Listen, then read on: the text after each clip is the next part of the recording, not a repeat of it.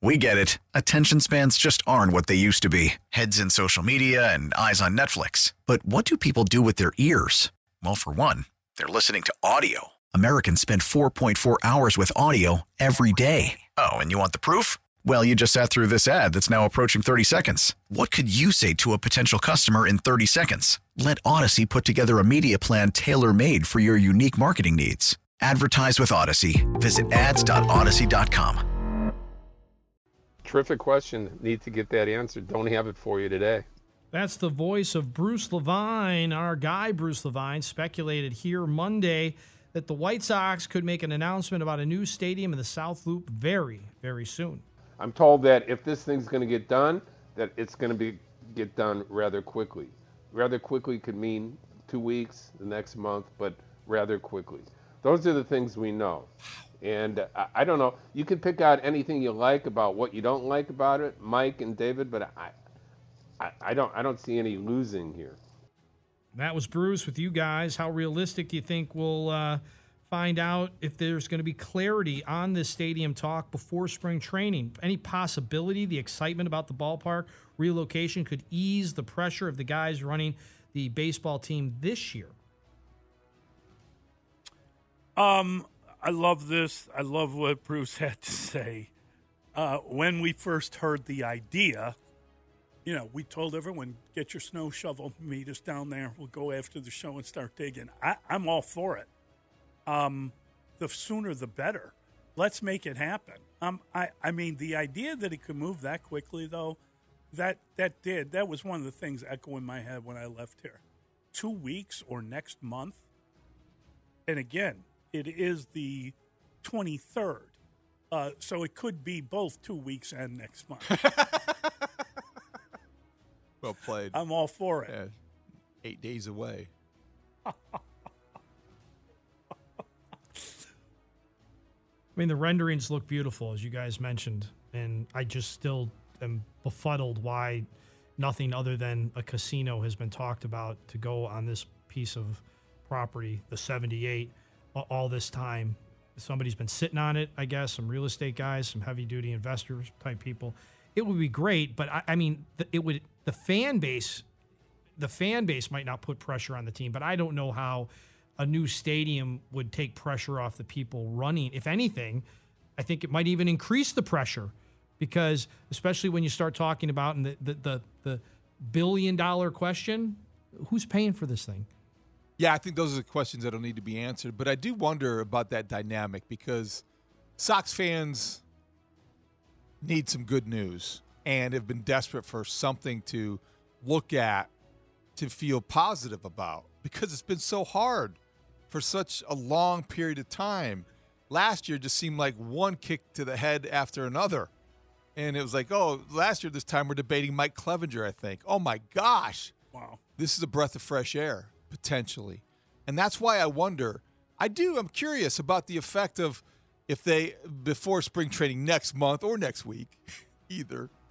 If they announce plans to say we're going to build in the South Loop, that puts people in a good frame of mind. And then spring training, eh, well, you know, maybe that arm injury doesn't feel so bad. Maybe trading Dylan Cease doesn't look so bleak. Maybe, uh, maybe, maybe. I don't know, but I do think that it's well long overdue that there's something to feel good about if you're part of the Sox fan base. And I do wonder how much impact that could have on everything else and how it may affect people's view of, you know, losing potentially 90 to 95 games. I think they're two very separate things. But when you look at the organization, you need something to cling to as far as to give people hope. A new ballpark in the South Loop would do that if you could find a way to pay for it, certainly. I just wonder for how long would that last? Pick six.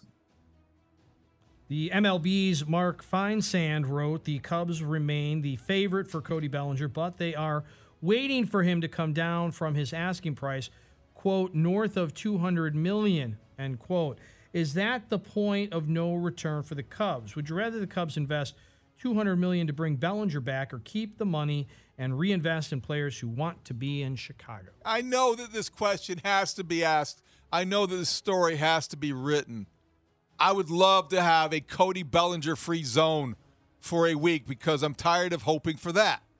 I just want to see the next mention of Cody Bellinger that he will be appearing at a news conference at at the Cubs headquarters at Wrigley Field. Uh, I just we have talked about the price for Cody Bellinger and what they can do and what they can't do. Just come and get it done and arrive and return and play center field or first base. Just bat third. I just the speculation is getting tiresome. I understand this story. I don't know how much Boras is working behind the scenes to kind of position these guys who he has relationships with, but please, enough. Just bring them home. Land the big fish.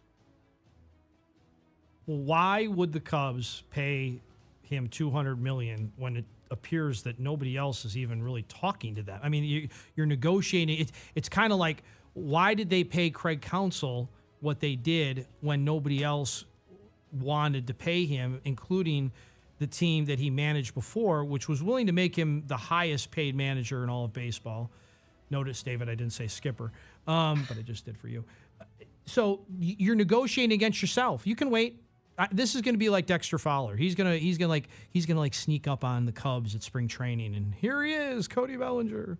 But like in the meantime, feel free to go get like Rhys Hoskins, like something like that. Feel free to do something.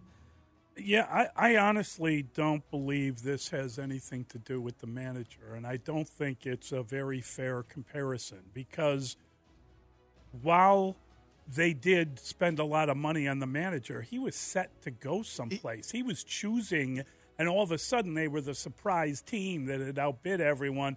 And I would imagine it cost a bit of money to get him to come to Chicago because he was in Milwaukee, and we saw the reaction to that from the fine people of Milwaukee, the the facing of a park, for God's sake. So I, I think you got to pay for that if you're going to get him. This has nothing to do with Bellinger. You're right, though. Why negotiate against yourself? Because, you know, it's like you're in the housing market and you're like, hey, my neighbor – is apparently they're getting divorced. They're selling their house. How much do they want for it? Well, their heart's set on this number. You gotta, you gotta pay uh, half a million dollars, or they won't sell it. All right. Well, we'll wait a month and see if they're still selling it, and we'll we'll give them four forty. Oh, you're gonna upset them. They'll be very upset about it. Well, they're leaving, right? They're moving. Why make a business deal?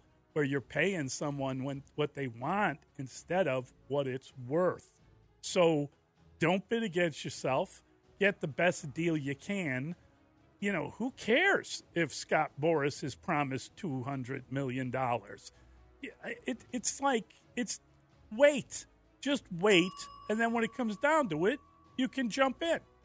They could not have waited for Craig Counsell. The no, Mets, the Mets would have paid him. That's right the Mets would have paid no, him. they wouldn't have. They yes, said, they, they would said have. there was a they, they there was a limit. They were they were right where the Brewers were. I don't I don't think the Cubs overpaid or bid against themselves with Craig Counsell. I they think jumped in before he went somewhere else. If they wouldn't have done that, somebody else would have made. He didn't want to go anywhere. They some, misplayed that. Some somebody would have made him the highest paid manager in baseball. They didn't misplay that. They played that like a maestro. They did pretty good jumping in, surprising everyone. And again, that's not hundreds of millions that's some millions, and David is now leading the orchestra.